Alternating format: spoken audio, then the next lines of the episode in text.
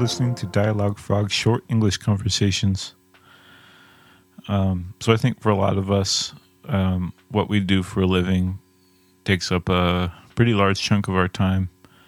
Um, but it wasn't always that way. Um, some of us, when we were growing up, we had more free time in school, and we could think about what we wanted to do when we grew up.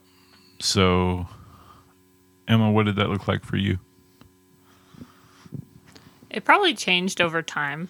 The earliest that I remember, oh man, I think it might have been like six or seven. I wanted to be an astronaut.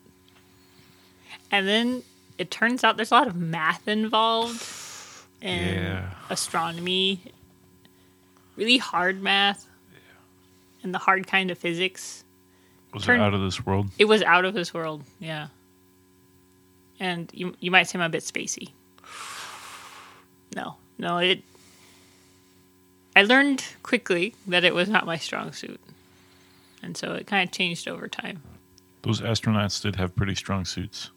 You, you know? know, they do. Even today, they have they have strong suits. Yeah. Yeah. What did you want to be?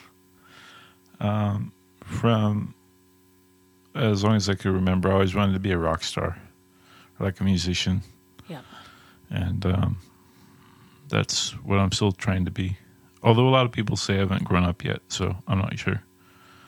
When I grew up, I'll know. There you go. There you go. When do we ever grow up? That's true. Yeah. Young at heart. Young at heart. Yeah, so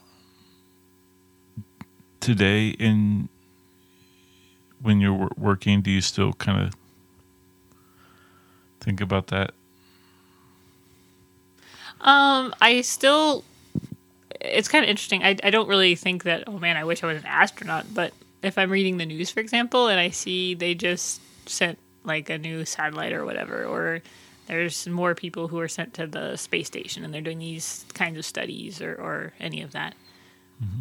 I often, I like to read those kinds of news articles, but I, I definitely don't have the scientific background to read uh, like scientific or academic articles that explain... Uh-huh. the physics of the universe. Yeah. So that's that's beyond me. And I I definitely don't, at this point in my life, ever plan to revisit that. Well, it's kind of cool, though, because with your current interest in archaeology, it's like your dream then was to go out and explore the future, but now you're going back and exploring the past.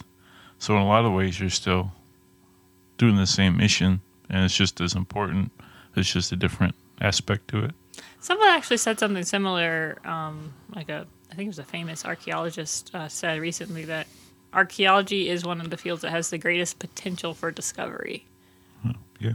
So that's, it's it's being said, I guess, at least by people in the field yeah. as well. Yep. I'm pretty sure that they're also saying, thank you for listening to Dialogue Frog.